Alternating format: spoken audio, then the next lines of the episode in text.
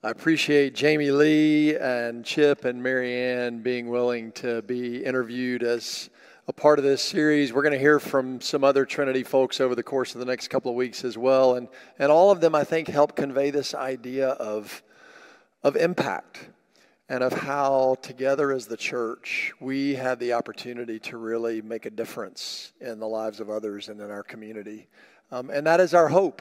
Um, and that's why um, we take some time every year to focus on our collective stewardship and what that might look like um, for us as we think about providing for um, a budget that enables us as the church to do the work that God is calling us to do. So some of you are quick. You've already figured out that we're into that season right now. This is the this is the time of year when when uh, we do have a stewardship emphasis, and this year we're we're using the the phrase the leveraged life.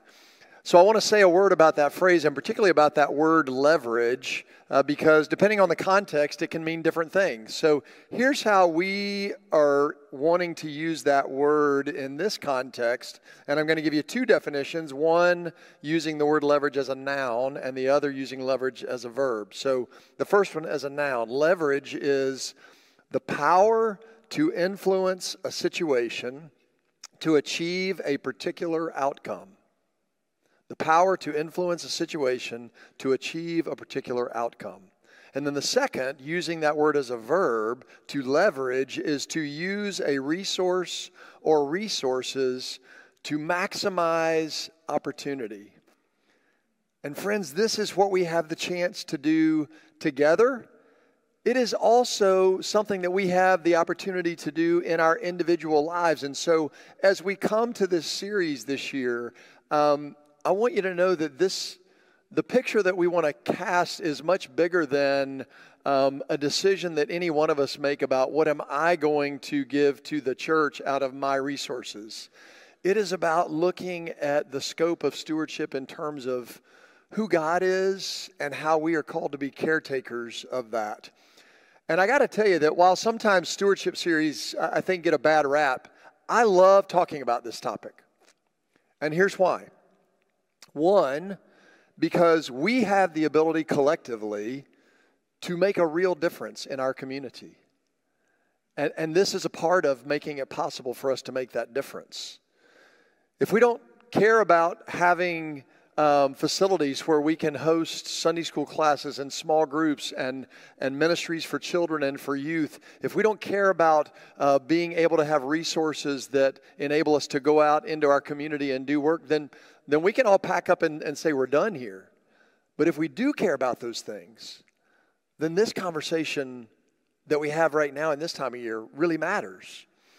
Um, secondly, I love this topic because inevitably, um, every time I've been a part of leading a, a time of stewardship emphasis, somebody walks away with a transformed relationship to their wallets. And that's a good thing. Uh, because when we get reoriented in the way we even approach the things that we have a tendency to think of as our own, um, that opens new doors for how God can be at work in our lives. And then, thirdly, is it's an important aspect of Christian discipleship. When we go into the Gospels, um, just consider the number of times Jesus takes up the subject of money or wealth or material possessions. And it's all over the place. And so, this is one of a host of topics that it's important for us to think about as a part of who we are as followers of Jesus. So, I hope that this, these next three weeks give us all something to really think and pray about. Um, and again, not just looking at it myopically in terms of this is that time of year when we talk about about it from the church's budget standpoint, but this is an opportunity for us to think about the big picture. And if we're going to think about the big picture, then where we start the conversation matters. And so I'm going to read for us today the eighth psalm because Psalm 8 helps us get the starting point right. Um, so have a listen, and you can follow along on the screens as I read this for us. Lord, our Lord, how majestic is your name throughout the earth. You made your glory higher than heaven. From the mouths of nursing babies, you have laid a strong foundation because of your foes, in order to stop vengeful enemies. When I look up at your skies, at what your fingers made, the moon and the stars that you set firmly in place, what are human beings that you think about them? What are human beings that you pay attention to them? Yet you've made them only slightly less than divine, crowning them with glory and grandeur. You've let them rule over your handiwork, putting everything under their feet all sheep and all cattle, the wild animals too, the birds in the sky, the fish of the ocean, everything that travels the pathways of the sea. Lord, our Lord, how majestic is your name throughout the earth. This is the word of God for the people of God, and God's people say, Thanks be to God. Would you pray with me? Come, Holy Spirit, and breathe life into the words that I speak that they might carry a word from you into our hearts and lives this morning. Amen. So, as I was preparing for today, um, surprisingly, the movie Finding Nemo came to mind. Who's seen Finding Nemo before? A lot of you. Okay, so Finding Nemo, Disney classic now, um, story of, you know, Nemo the fish. And um, so there's this scene in Finding Nemo where there are a bunch of seagulls and they're all perched on the post at the pier and they're all wanting the same thing. They're wanting to get to the fish, right? Um, and, and those of you who've seen Finding Nemo, you remember what the seagulls are saying? It's so memorable, isn't it? Mine, mine, mine, right? Mine. So I was thinking about that and how apparently seagulls, and, and it makes sense, right? In that, in that context, seagulls think from the, cons, from the perspective of mine, and they want to go after what is mine. And then I was thinking about how different roosters are. Did you all know that? You know, a rooster who is up before just about anybody else in the morning wakes up, crack of dawn, the sun starts coming up, and the rooster sees it, and immediately, what's the first thing the rooster says in the morning? Well, I think y'all need to listen more carefully because what I hear the rooster saying is, yours.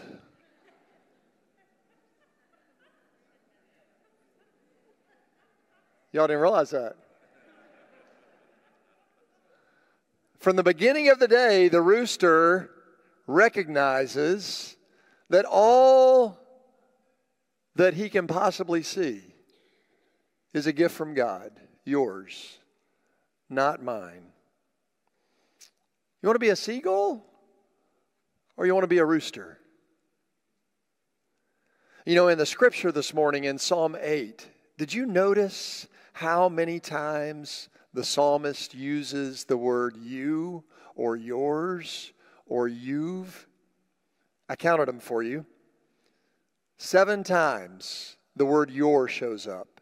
Five times the word you shows up, and two more times the word you've, as in, you have done this, God. You have created this thing.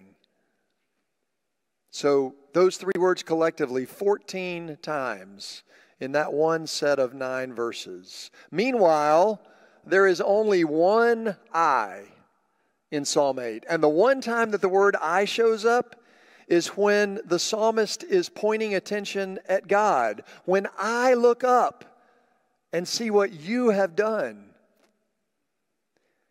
And the word mine is nowhere to be found in the psalm. You know, when the starting point for thinking about stewardship is it's all yours, God. then that changes the conversation.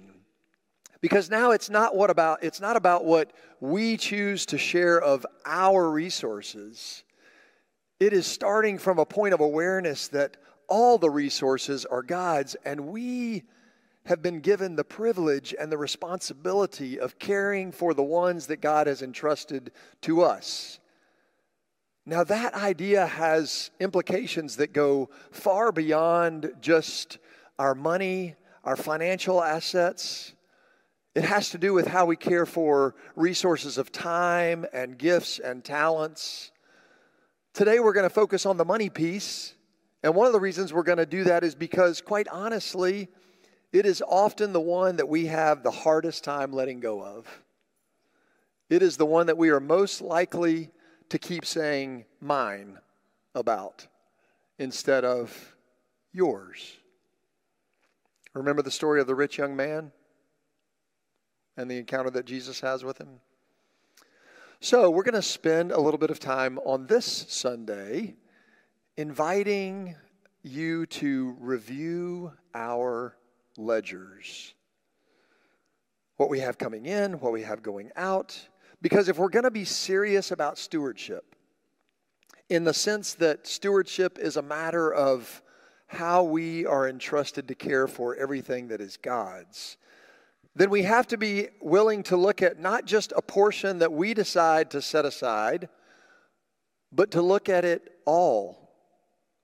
To look at the full bounty of resources and to pay attention to how we manage, how we steward, how we take responsibility for all of it from a God honoring perspective.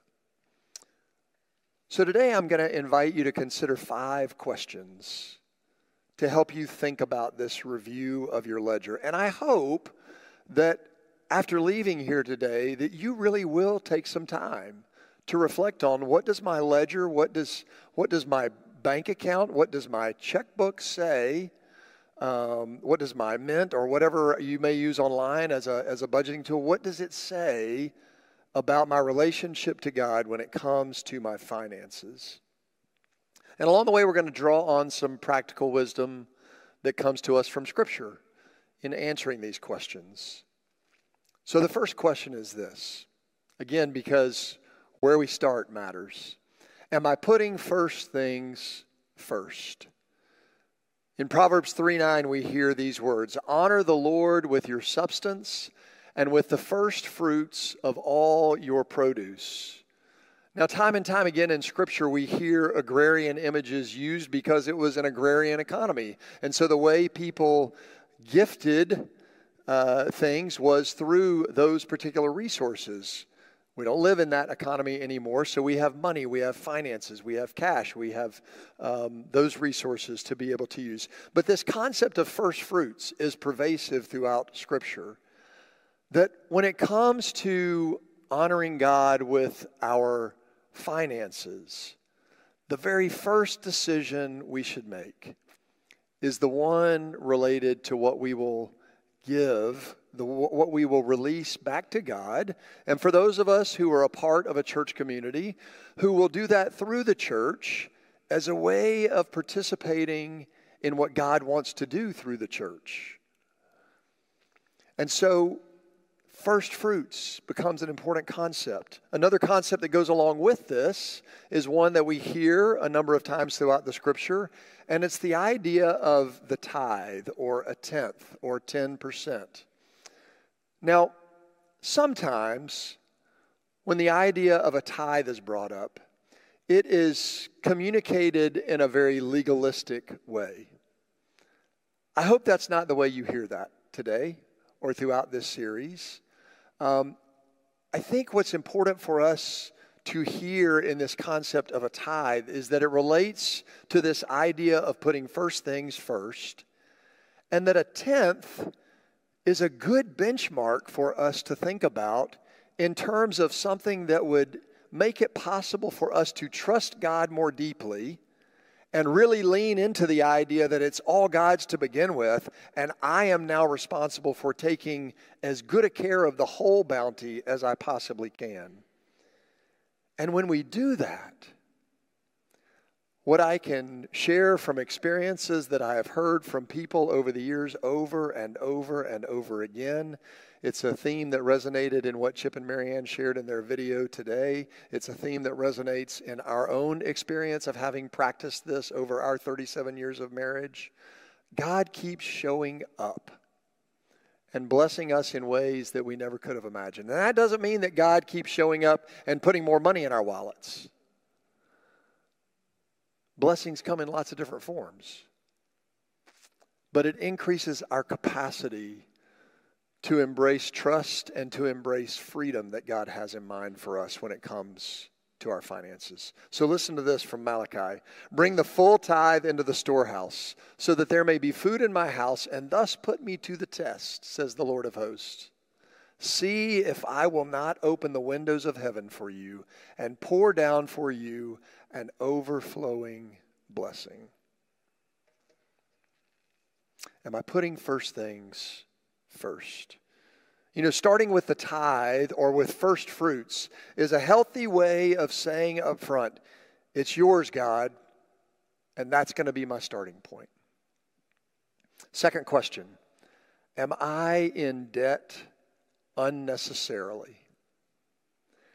That word unnecessarily is really important um, because I'm not talking about every kind of debt. Some debt can be quite responsible and even strategic. It can be a way for us to grow uh, our resources in such a way that they end up blessing not only our household, but they bless our children and grandchildren and generations to come, as well as creating the possibility for blessing others along the way in addition. What I'm talking about here today is the kind of debt that often catches people by surprise because there was a failure to think about the implications of spending choices that were being made without realizing that that spending was creating a burden of debt. Luke 14, 28 says this For which of you, intending to build a tower, does not first sit down and estimate the cost to see whether he has enough to complete it. When we don't take that step, when, we, when, we're not, when we're not proactive about assessing our spending, that's when we can end up taking on debt unnecessarily.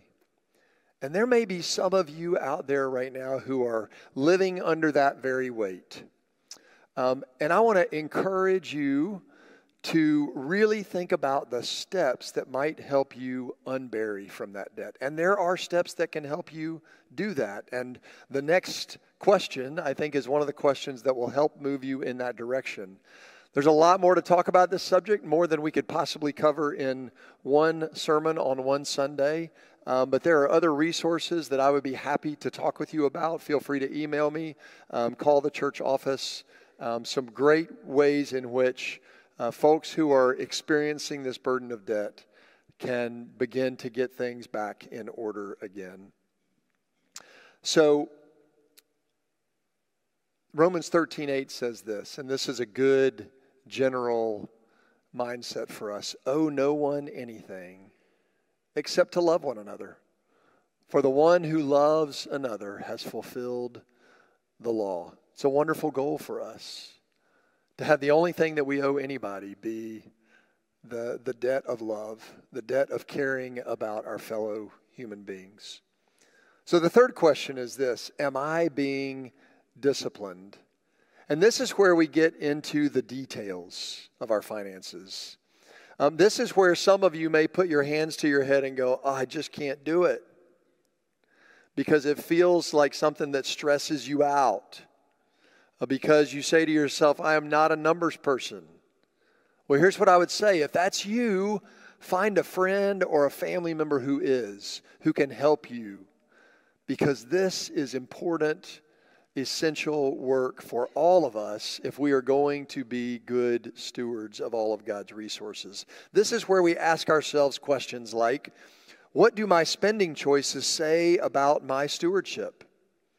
Where am I being wasteful? What might I need to do differently? Or how might I need to spend differently? You know, when it comes to that idea of, of waste and what's going to matter in the end, I think about the writer in Ecclesiastes and how he's looking back over his life and he gets to the point where he's thinking about the choices that he's made and the results of those choices. And he says, Then I considered all that my hands had done and the toil I had spent in doing it.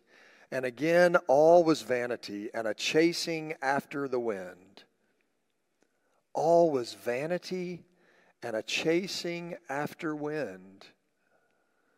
You know, one of the saddest things I can think of is to get to that point in life where you're looking back and most of your life has passed and you're thinking with a burden of regret. Uh, how, do, how do we create lives and lifestyles? We're going to talk about the lifestyle aspect more next week, but how do we create ones that set us free and create more freedom? Well, one of the things that we got to do is we got to set a budget. We got to actually know what's coming in, and we got to know what is going out or what has been going out so that we can do a better job of budgeting for what actually can go out in order for us to be able to live within our means.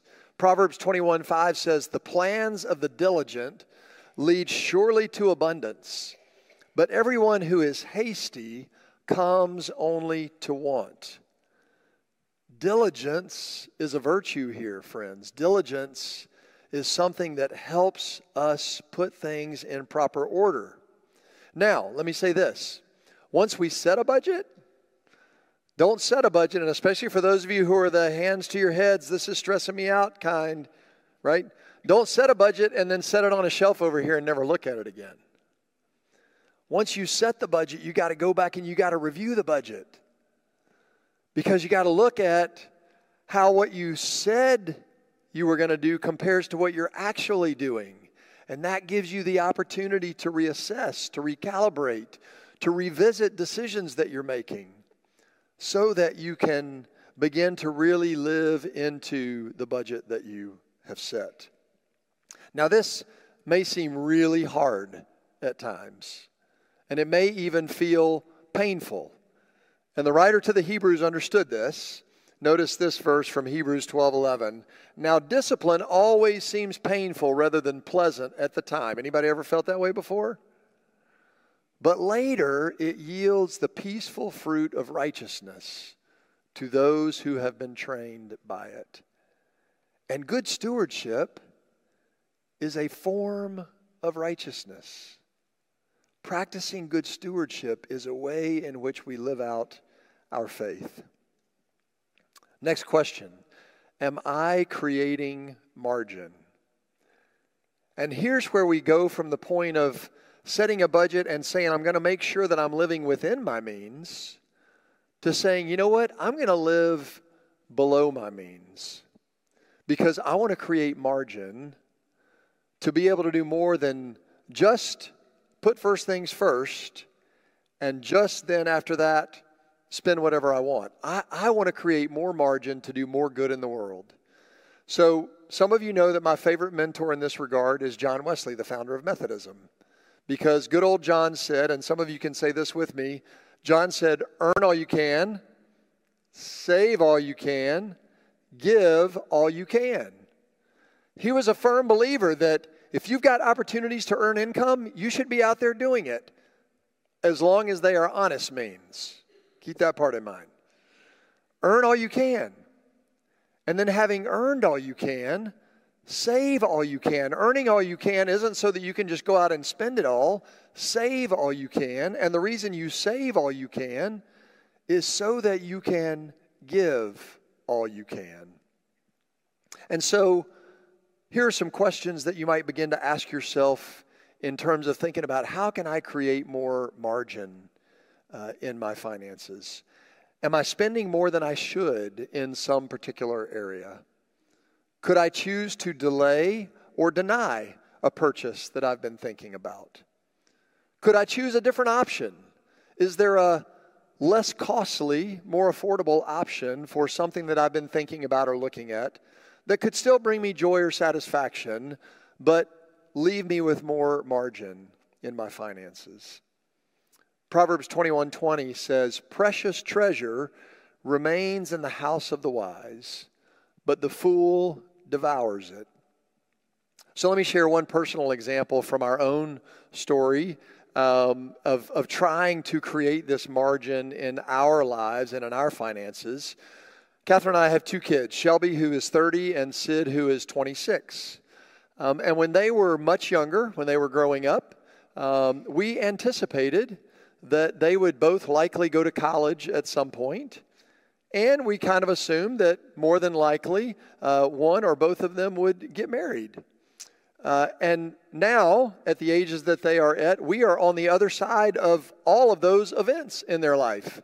But you know, college and weddings are pretty expensive endeavors.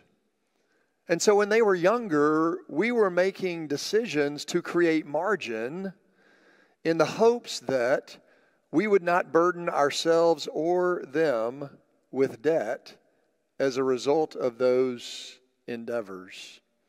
Just to give you one example, it goes back to the question of could I choose to delay or deny a purchase?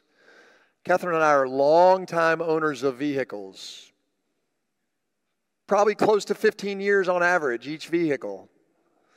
And boy, let me tell you, when that money that would be going to a car payment is going into the bank account every month and creating greater margin and greater opportunity for the future. That's a big difference. It's a big difference.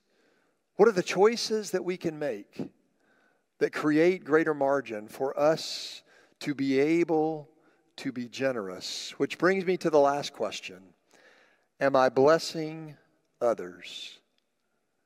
Because, friends, there is perhaps no greater joy than to be able to be in a position where you can bless others through the resources God has entrusted to you. Proverbs 11, 24, and 25. The world of the generous gets larger and larger. The world of the stingy gets smaller and smaller. The one who blesses others is abundantly blessed, and those who help others are helped. The freedom of being able to give and to be generous brings great joy? Am I putting first things first? Am I in debt unnecessarily? Am I being disciplined? Am I creating margin? Am I blessing others? Five questions I hope that you'll spend some more time reflecting on based on your own circumstances. But really, the one question that I want to take you back to more than any of those is this one Seagull or rooster? Mine or yours? You know, what would it look like for us to live in such a way that even with our wallets, we were seeing all that God had entrusted to us as instruments of God's glory, as instruments of praise. Will you pray with me?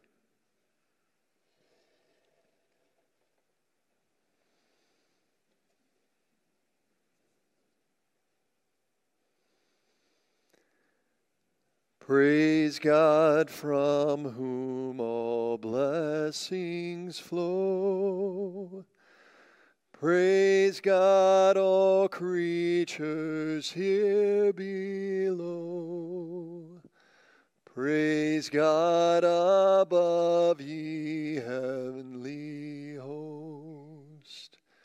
Praise Father, Son, and Holy Ghost.